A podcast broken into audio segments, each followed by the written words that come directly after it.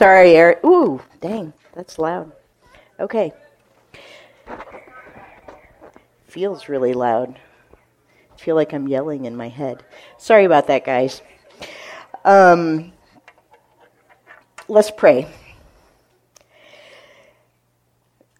Jesus, we lift up this time to you. Um, we thank you for your grace um, as we wrestle over and over and over again in loops over law and grace and trying to get it right and trying to receive your grace. And um, I ask God that as we consider these things, you would um, just that you would bring us to a place of freedom and um, a place where we can really sit in the reality that we're your children um, and that you're thinking of us in terms of relationship, not in terms of whether we get it right or not. Um, we ask these things in your name, Jesus. Um, so we're going to start with some questions. I'm not going to write on any boards or anything because I'm not good at that. Um, but I'm wondering. So this week, I'll just start with my story. This week, I remembered that I really like the kitchen and the house to be clean. And so I started scrubbing the kitchen and putting things away, and every time it got messed up, cleaning it back up. And I'm like, yes! But that's happened before, and it doesn't last. I, I, you know, I would hope it does. It's something I really want to have good, good discipline over. Or occasionally, I start eating vegetables. And my, you know, vegetable loving, health, healthy friends are like, ooh, she's eating vegetables. That's so exciting. And I should eat vegetables because I probably should drop a few pounds and they're good for me and I have a chronic illness. But I haven't been able to make myself, like, I'll, I'll like start eating vegetables and I'm like, all right, I'm on a new path. And then I go back to the old way. Um, so I'm wondering, have you guys ever had something that you stopped doing? You know, I mean, at one point, I have so many stories of this in my story, but like, you know, I stopped drinking and then I pick it back up and then I, you know, but so are there any things that you've stopped doing because you thought they were bad and then, or started doing because you thought it was good and then you weren't able to sustain it, or you went back to the other things. Keith says no, he's never done that before. Exercising. Exercising is a very common one. And and so how do you feel when you like what are the messages that you get when you stop? Like when you start and then you stop. What are the you should give up anyway. You're weak. you suck. that, that, that's my frequently I, I hear that one in my head. Exercise is stupid.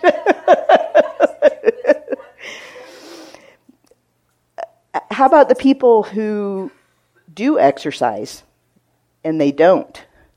Like, they don't stop. Do you guys have any stuff in your head that you wonder about? The non exercisers are like there's something wrong with them. They've got it figured out. This is, this is the non exercisers thinking about the exercisers.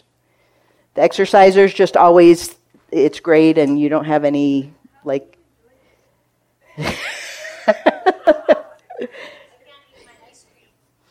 Okay, I can't eat my ice cream. What if you do eat your ice cream?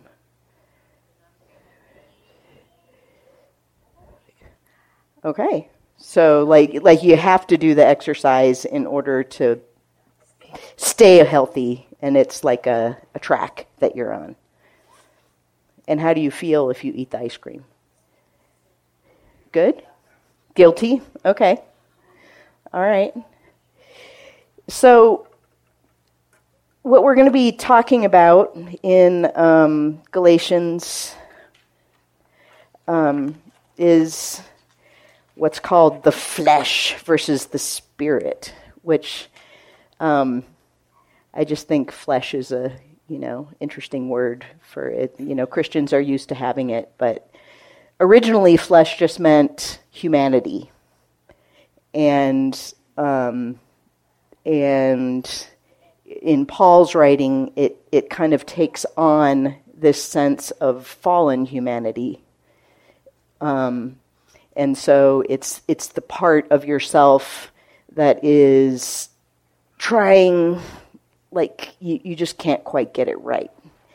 Um, and the spirit like one of the problems that i i think we end up with in the flesh versus the spirit is that we think like you know oh well our bodies are the enemy and then there's some like ethereal like spiritness that's like that's the good part of us. But in reality, like the Spirit is present, like if we're believers, the Spirit is present when we're living in the flesh. And what God is asking us to do is move toward bringing the flesh under the call of the Spirit. So they're not really, you know, these two, the body versus the Spirit. It's more like the inclinations in yourself, the fallen part of yourself um, striving against the part of yourself that Jesus has claimed. And like in some places, it talks about the Spirit being a deposit. So it's like this deposit guaranteeing um, that we can that we are that we belong, that we're a child. Um, so to start with, uh, I, I'm supposed to ask three questions, but I think I'm going to have you come up with the questions. So, what are the three questions we've been asking every week? Where is Galatia? Answer, somebody? Okay. Another question? Where can you learn more about it? 13 and 14. All right. And my my favorite question, what is the gospel? the good news and victories of Jesus? See, that's such my favorite question that I, before I talked to Eric, when I had seven sermons in this one sermon, um, I had a whole chunk on the gospel, but I decided to just stick with the text. I'm down to 12 slides. so Ephesians um, 16 and 17 says, So I say, walk by the Spirit, and you will not gratify the desires of the flesh. For the flesh desires what is contrary to the Spirit, and the Spirit what is contrary to the flesh. So when you are, when you belong to Jesus, and you feel that conflict inside you, that's a legit conflict. That's like life in the world. And so what Paul is addressing is not like, you know, okay, can you do this or can you do that? What he's addressing is how will you respond to the conflict? Um, Ephesians 4 22 and 24 says, you were taught with regard to your former way of life to put off your old self, which is being corrupted by its deceitful desires, to be made new in the attitude of your minds, and to put on the new self, created to be like God in true righteousness and holiness. So you can think of this righteousness as like, and, and I had so many sermons going that I ended up not canceling the Rod's giant coat, but I was going to get one of Rod's giant coats and like put it on me. That's kind of what God's righteousness on us looks like. It's like the little king who gets the giant crown and it doesn't fit yet.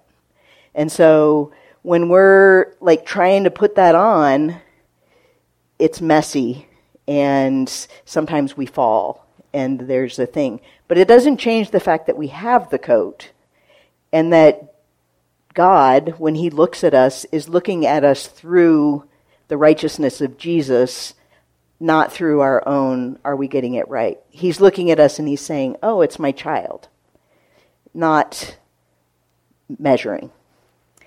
Um, so that's kind of this image of like putting on this new self and walking in the spirit as opposed to um, gratifying the, the desires of the flesh. Sorry, I should have put these differently.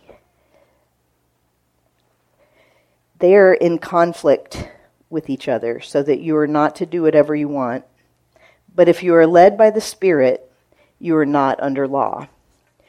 So the big confusing thing is like we want the law, we want the law.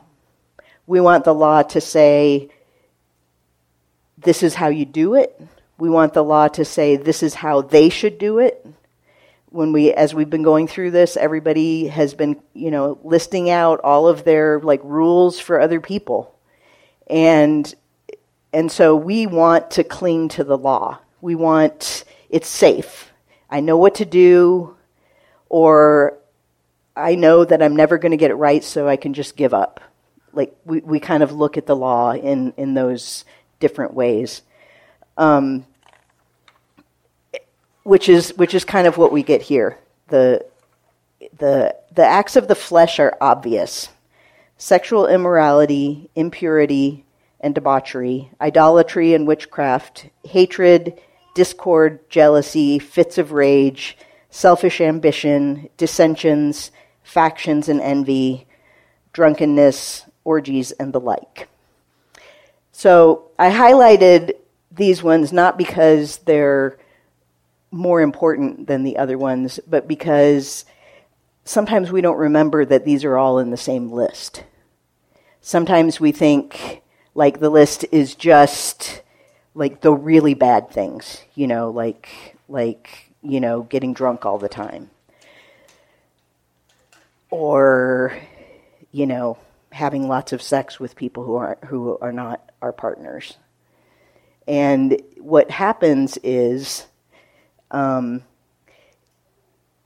for example in my own story before like I, before I was a believer I engaged pretty much in all of the unhighlighted things um, and when I became a believer, my initial understanding was okay, now I need to not do those things. And so I trained myself to not do those things, which is bringing myself under the law. And I did pretty good most most of the time. I was pretty good. I was able to like hold it together.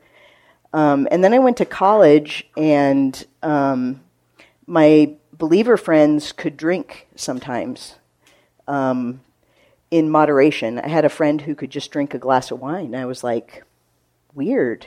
Like, I thought you had to have the whole bottle, you know? Um, and, and so I was like, okay, well, this is the new law. I need to just have, you know, a glass of alcohol and I'll be okay. Because that's the new law. Apparently, my old law was wrong. Um, and so I tried to do that um, and ended up drinking by myself in my room, looking at depressing pictures and thinking about my depressing story. And, and eventually I asked my housemate, or my housemates, I think of it that way, they were my housemates, um, to get rid of all the alcohol in the house, which was really embarrassing that I couldn't hold it together, that I couldn't keep the balance like they could keep the balance. And they did because they offered me grace and they dumped down lots of money's worth of alcohol down the drain, and we didn't have alcohol in our house during the time that we were there. Um, But the temptation is to say, okay, now dumping the alcohol is the good thing. But that that's not the good thing. That wasn't the good thing for me.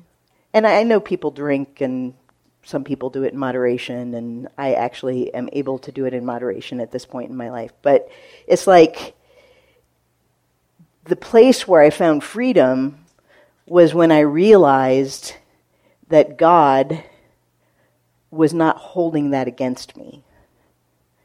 That God, in offering that through my roommates, didn't want me to sit in shame and feel stupid that I didn't have control. He wanted me, he was offering through them a gift of love and grace.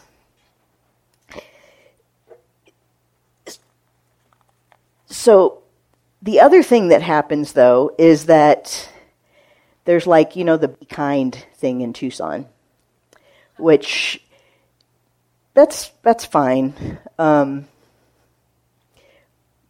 but what happens when you're like really kind to someone and then they're consistently not kind back? What happens inside you? Bitterness, rage, the discord. yes, we like like what happens is when we try to do these things or, or not do them, when we try to hold to the law, like it's still an act of the flesh. We're still sucking it up in our own strength and not resting in grace. And then he has this very dramatic statement. I warn you, as I did before, that those who live like this will not inherit the kingdom of God. Now, this is not, okay, if you do one of these, if you have a fit of rage, then you're not going to heaven. That's not what the kingdom of God is. The kingdom of God is this thing in the Jewish culture that is God bringing to earth. It's, it's kind of like we say in the Lord's Prayer, you know, thy will be done on earth as it is in heaven. And so it's this process of starting with Jesus and his death and resurrection. He says, the kingdom of God is at hand. Like, here we go. We're, we're walking into the kingdom of God. And so and it's and it's restoration based on grace, not based on what you do. It's restoration based on a loving father who made a way for his children to come back into relationship even though they had disobeyed. And so what when we cling to the law, we're saying, no, we want the old way. We, we want like the way before Jesus. We want to be able to get it right. Or screw it, I can't get it right. So I, will just do whatever I do. Um, I'll, I'll say more about that later.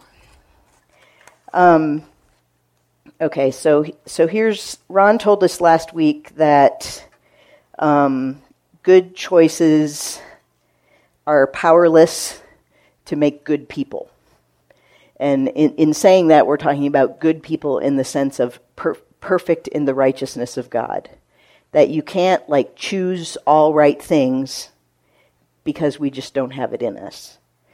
So, there's a story in the Bible about, uh, we call it the prodigal son, but I'm, I'm going to call the bad choices son the good choices brother and the grace filled Father.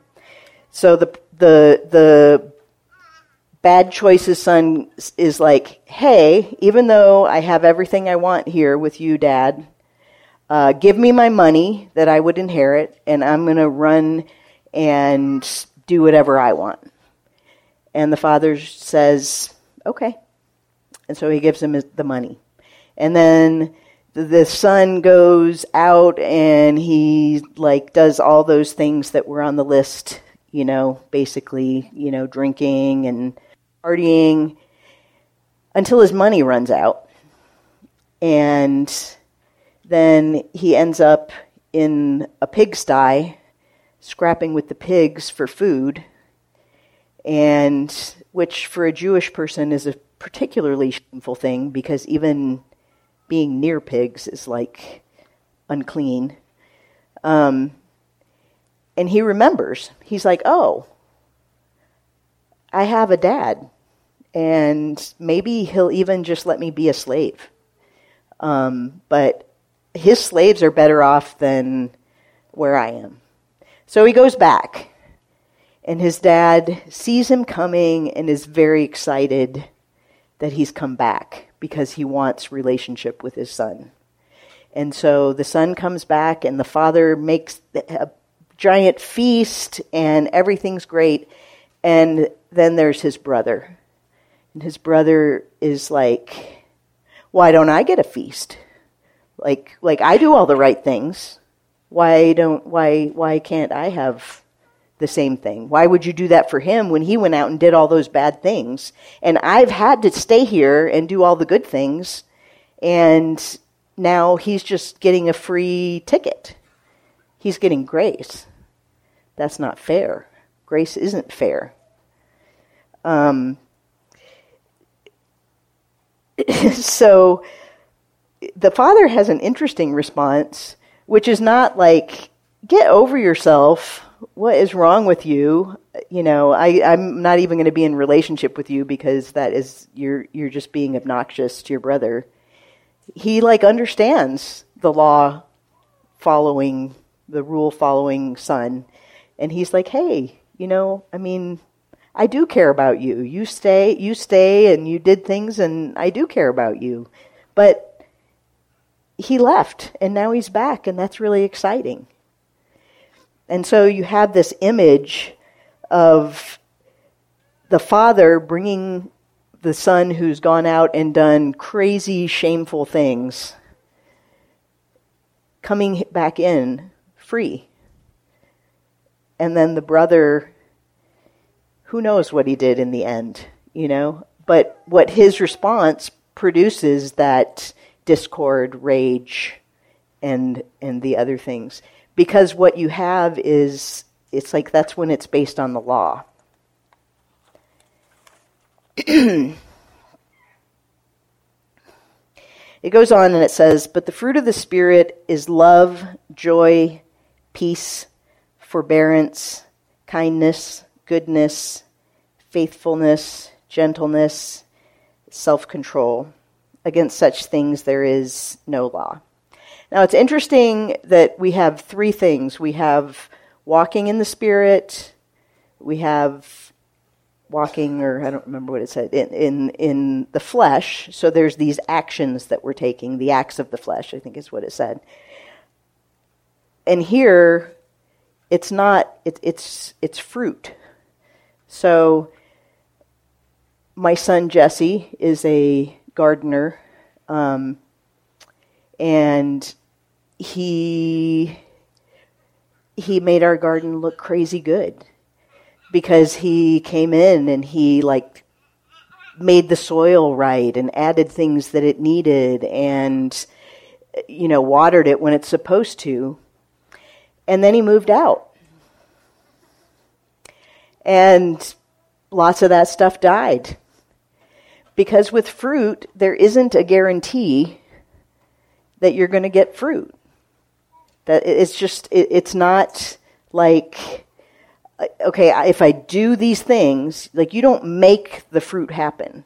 You till the soil, you hope, you believe that plants are designed to produce fruit, and so you like you you have a sense of expectation and you treat your plants with that expectation. And that's kind of like the fruit of the spirit. It's not something that it's like, okay, now be kind. Because that kind of ends up in the same thing that we were talking about earlier.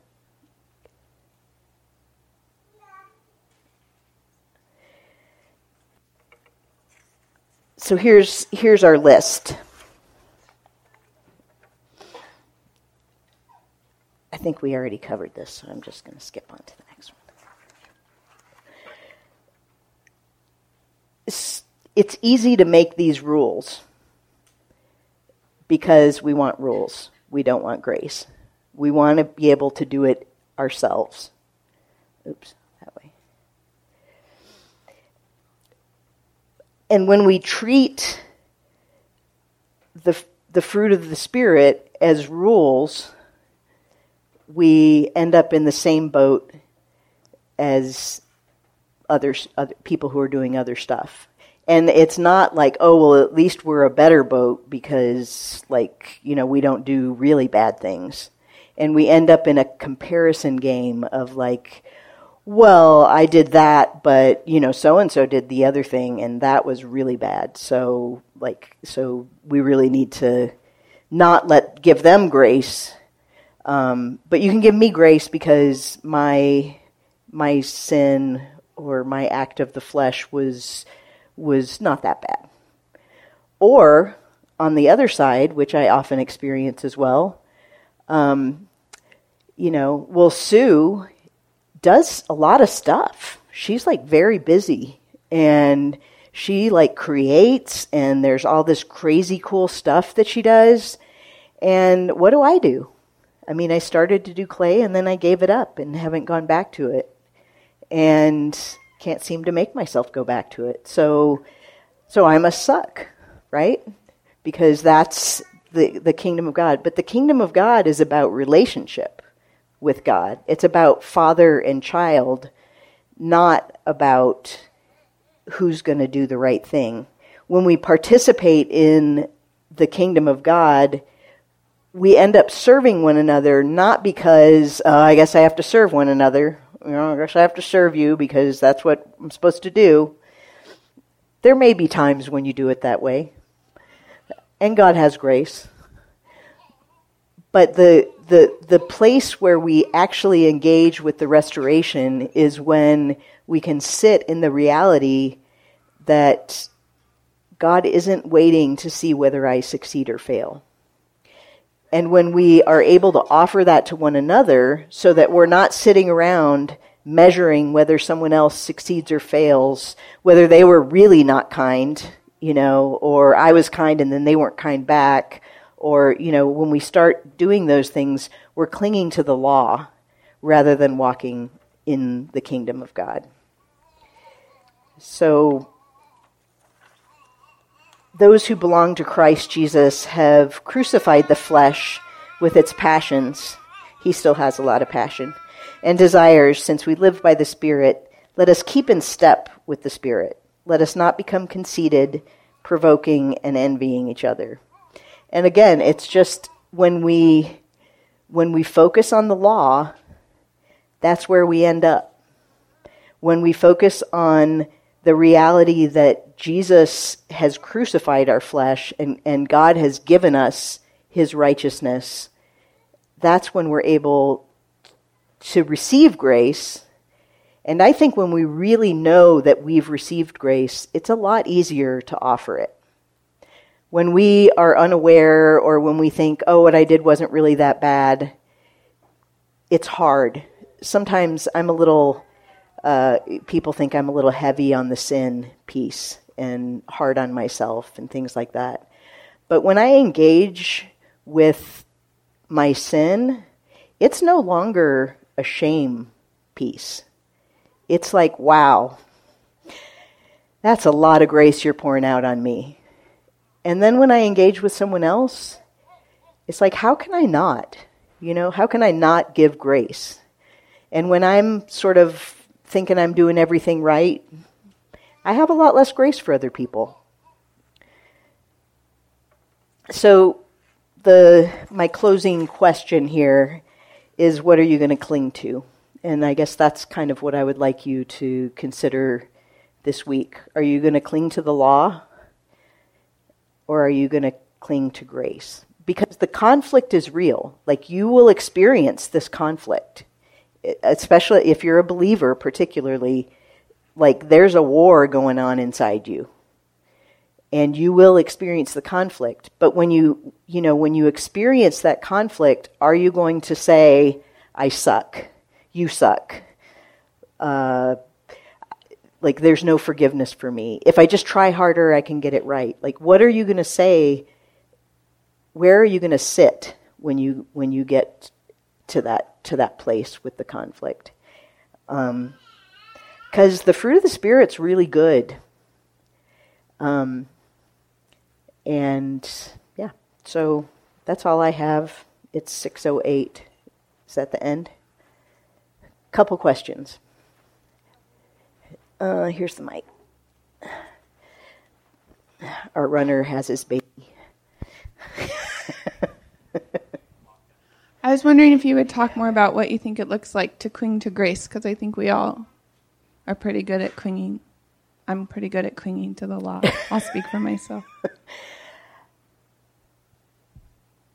I think it has to do, like a lot of the talk in in that when Paul's talking about old self, new self, and putting on the old self and the new self, it really is an attitude, and so we want it to be okay. Now we're going to sit with grace. So how do we do it? Because we need to get it right, right?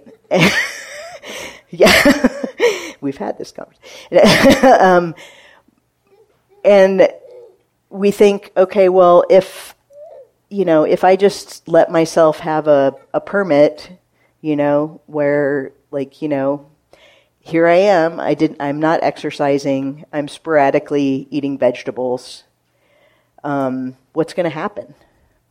And the the point of the kingdom of God is not are you healthy? Are you not healthy? Are you fat? Are you skinny? Are you, you know, it's just not any of those things. The kingdom of God is about is about relationship with God, with each other.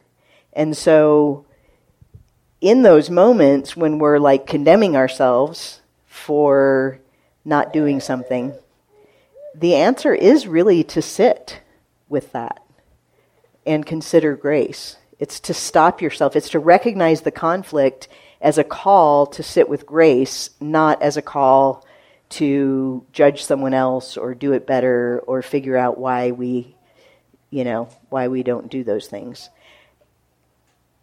And I mean, I I'm not the person that errs on the side of excessive discipline. Um, and I know there's a whole different side for the people who err on that side. It's kind of like with Rod's talks when he yells at the village for not cleaning up, and all the people who always clean up are like, oh no, we're not cleaning up enough. And the people who don't clean up are like, I didn't hear that. Yeah. so, let me think of how I, I had this in my head. So, there are consequences for not following the rules. Yes. Don't touch the stove. You might burn yourself. That's Yes. a, there's a consequence of just living freedom and disregarding that rule. There are consequences, but it has nothing to do with your place in the kingdom of God or in God's acceptance of you. Right. So the rules, the law, isn't bad. No. It's not bad. It's not something we're supposed to purposely ignore. It's just not something that has to hover over our heads when it comes to our relationship with God. Right. Wow, I just said that. I never thought that. Uh oh. I never get to be in this. Place. I know. No, I, I was just when I was thinking about the question about grace and what you said about your own sin and understanding Jesus' forgiveness for you. I think a big part of clinging to grace is being willing to to understand how powerful God's forgiveness of you is. Just to to sit and when you're talking about sitting in it, it's just a meditation on the cross yeah. and that you respond with grace and love and step into the rules in many ways and loving people because of the cross. And, Sometimes. Except well, when we hope so. Yes, that's the hope. Yeah. That's the fruit. I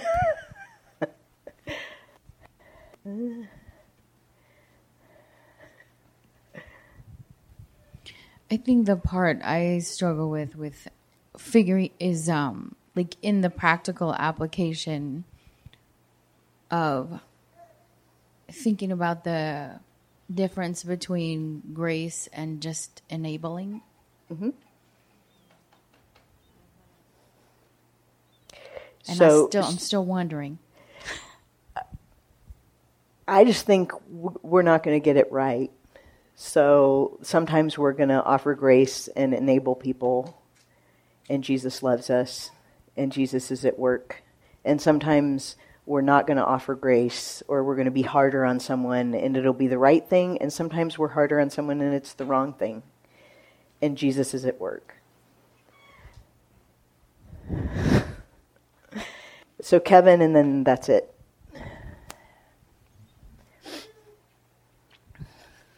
Well, I think you may have already spent time outlining this, but um, verse 16 for me says, well, and for you too, it says, So I say, live by the Spirit. Other versions say, walk by the Spirit, mm-hmm. and you will not gratify the desires. So that's the key. So if I just live by the Spirit or walk by the Spirit, I, that's that's great. I'm not going to do all these things that you highlighted or that you didn't highlight. All I have to do is live by the Spirit or walk by the Spirit. What does that mean? What's the, there's a mystery to it to me, Which is bringing it back to law. right? It, you- it's like, how do we walk by the Spirit properly so that we don't gratify the desires of our. The reality is that we have this giant robe of righteousness on, and sometimes when we go to give someone a hug, it's like very uncomfortable for them because we have this giant robe of righteousness and we haven't grown into it yet. Um, sometimes, yeah, I mean, if you make these rules, walking by the Spirit, okay, now this is what I need to do is walk by the Spirit. Give me the rules for walking by the Spirit. there aren't, yeah. Well, I think actually something to key into is like if you're kind to someone and they're unkind back and you get angry, um, is is a good thing to think about when we, we go to the cross and say, okay, I was kind to them, they were unkind to me, and then I got angry. What was what was I what was I really trying to do? Was I living out of the flesh, or was that was, was I living out of the spirit, or was that really actually living out of the right. flesh? which is which is i mean why the hot seat model is powerful it, that we do here at the village. And but ultimately it's feeling the conflict and then observing whether you're clinging to law one way or the other or whether you're just accepting that jesus has given you grace. Let's pray Jesus, uh, thank you for this time and for this community. Um, I ask that as we walk together, we would encourage one another on paths of restoration and grace and freedom from the law um, and obedience to the law, um, but in freedom. And uh, I ask that uh, you would help us navigate the painful messiness of that. In Jesus' name, amen.